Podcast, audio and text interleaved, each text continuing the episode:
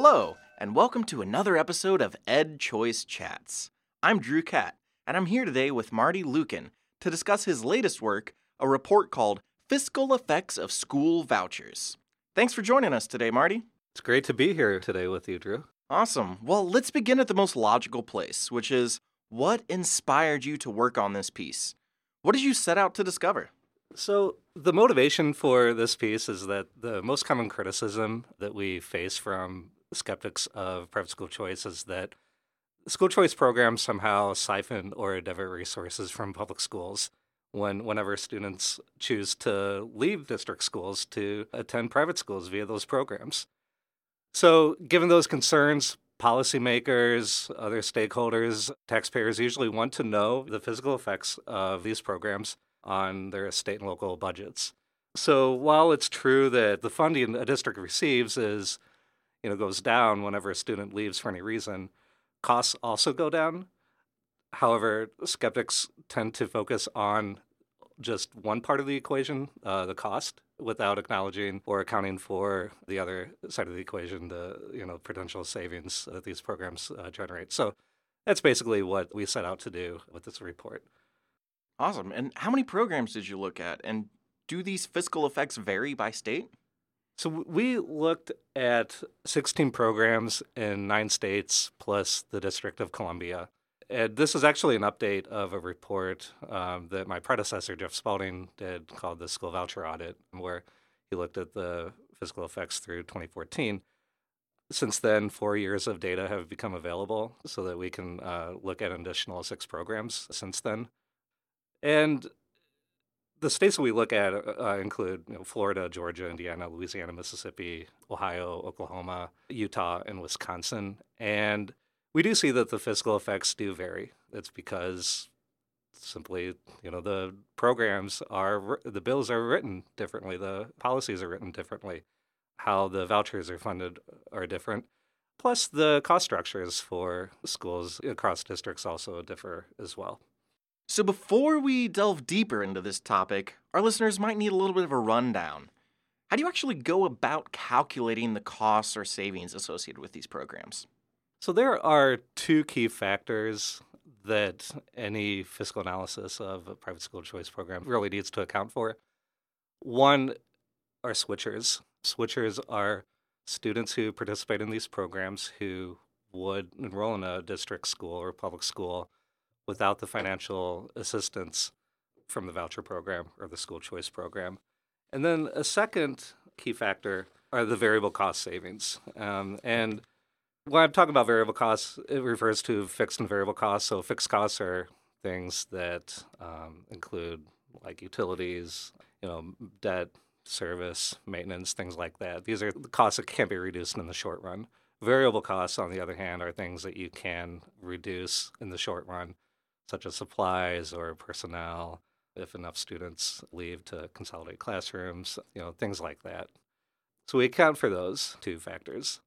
And what determines whether a program generates a net benefit or a net cost for state and local taxpayers will essentially be the fiscal alignment. So, so as long as uh, you know when a student leaves a district to participate in a voucher program, if the voucher is less than the uh, variable cost savings that a district would experience, then that program is generating a net benefit for taxpayers. Okay, so if the cost is less than the savings, then there's overall savings. Okay. Sounds pretty straightforward, but I know that there's a lot more that goes into it. So, what kind of savings did you find? So, overall, we found that the 16 programs analyzed in the report generated a cumulative net savings to state and local budgets worth about $3.2 billion from when those programs were launched through fiscal year 2015. And those savings represent about $3,400 per voucher recipient. In the last year of the analysis alone in, in 2015, uh, all the programs that year generated over $400 million in cumulative savings, or about over $3,000 per voucher. So that's 400 million just in 2015. Right. Wow, that's phenomenal. Well, we still want to leave our listeners plenty of reason to read your report, so I won't ask you to reveal everything you've outlined in it. But I'm curious, what kinds of things could be done with these savings? And can only certain districts actualize the savings, or are the savings only at the state level? Uh, the savings occur at both levels, state and the local.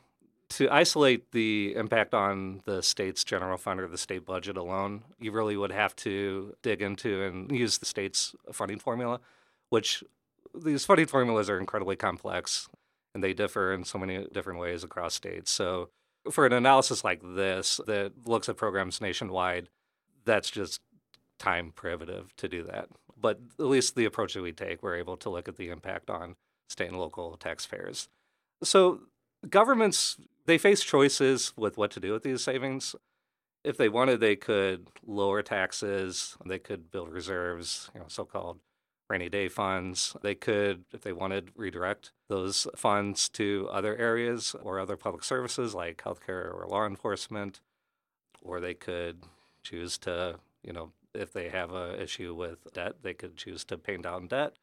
So they, they, they do have options with what to do. Now, if they don't do anything, if they don't actively, you know, direct these savings, then what happens is that implicitly these funds are just being reinvested into the districts. And so what happens then is that the districts end up with more resources uh, for fewer students that they have to educate. And, and the byproduct of that is that the resources per pupil go up. So, yeah, and hypothetically, that means that teacher salaries could go up. That kind of sounds like a no brainer, but why do you think some of these actions and some of these ways of shifting around some of these dollars saved haven't fully happened yet? Well, I think we just don't know what happens. There are a couple states, to their credit, that actively estimate and report the fiscal impacts of their programs. Uh, Iowa and Florida are examples. Every year or so, they will estimate and report what the fiscal impact of their school choice programs have been on the state's general fund. But that said, we don't know what happens to those savings. So, so I think what's likely is happening is that you know nothing is being actively done, and so in effect we're seeing you know these savings being just reinvested into public schools, and that may be one contributing factor to the rise in per pupil funding that we see over time. Yeah, and a lot of folks might disagree that these programs actually save money, even when presented with the facts outlined in your report. And they'll also claim that participating students would attend private school anyway, that switchers may not actually exist. How would you respond to those critics? Well, first, how we've designed school choice programs to date, uh, they, they, tend to be targeted. Uh, they're targeted at disadvantaged populations. Voucher programs tend to be focused usually at low income students or students with special needs or, disabilities. And those are populations that tend to enroll in public schools uh, in the first place. Also, a lot of programs have prior enrollment requirements. So, in order to participate in the programs, usually you have to be enrolled in a public school in the year before you, you use a voucher. So, for those reasons, the switcher rate is going to be pretty high. And so that's why we see these savings.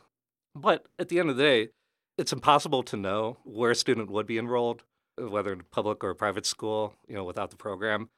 Life circumstances change. So, you know, one year student can have parents who are both working, you know, they have a steady income and they're able to afford a private school. But one parent might lose their, their job, so then they can no longer afford tuition, and so their child would be enrolled in public school. Or vice versa. Parent can get a promotion and so that suddenly they can afford tuition and you know they may decide that another school better fits their needs.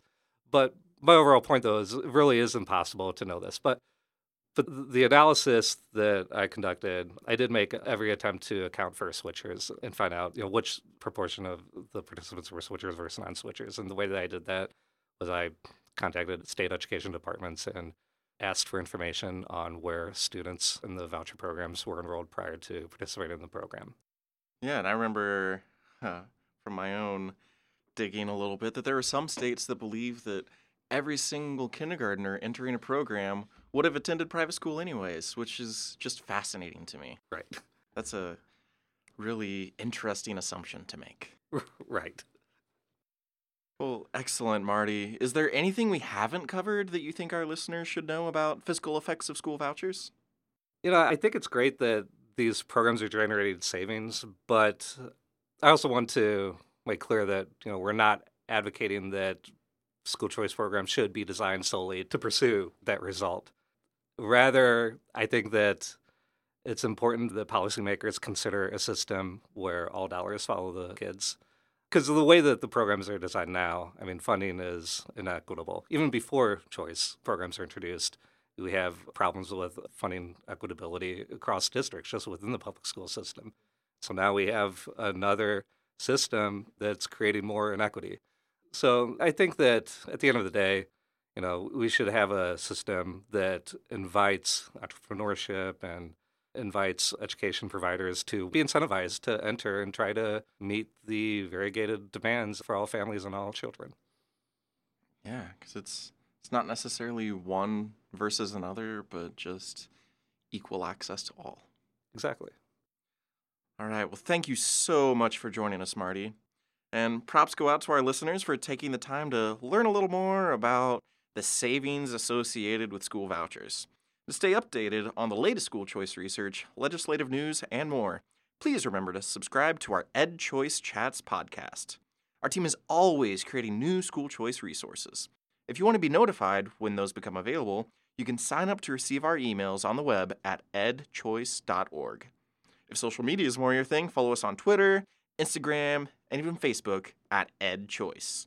That's it for our shameless self promotion. Thanks again for listening, and until next time, take care.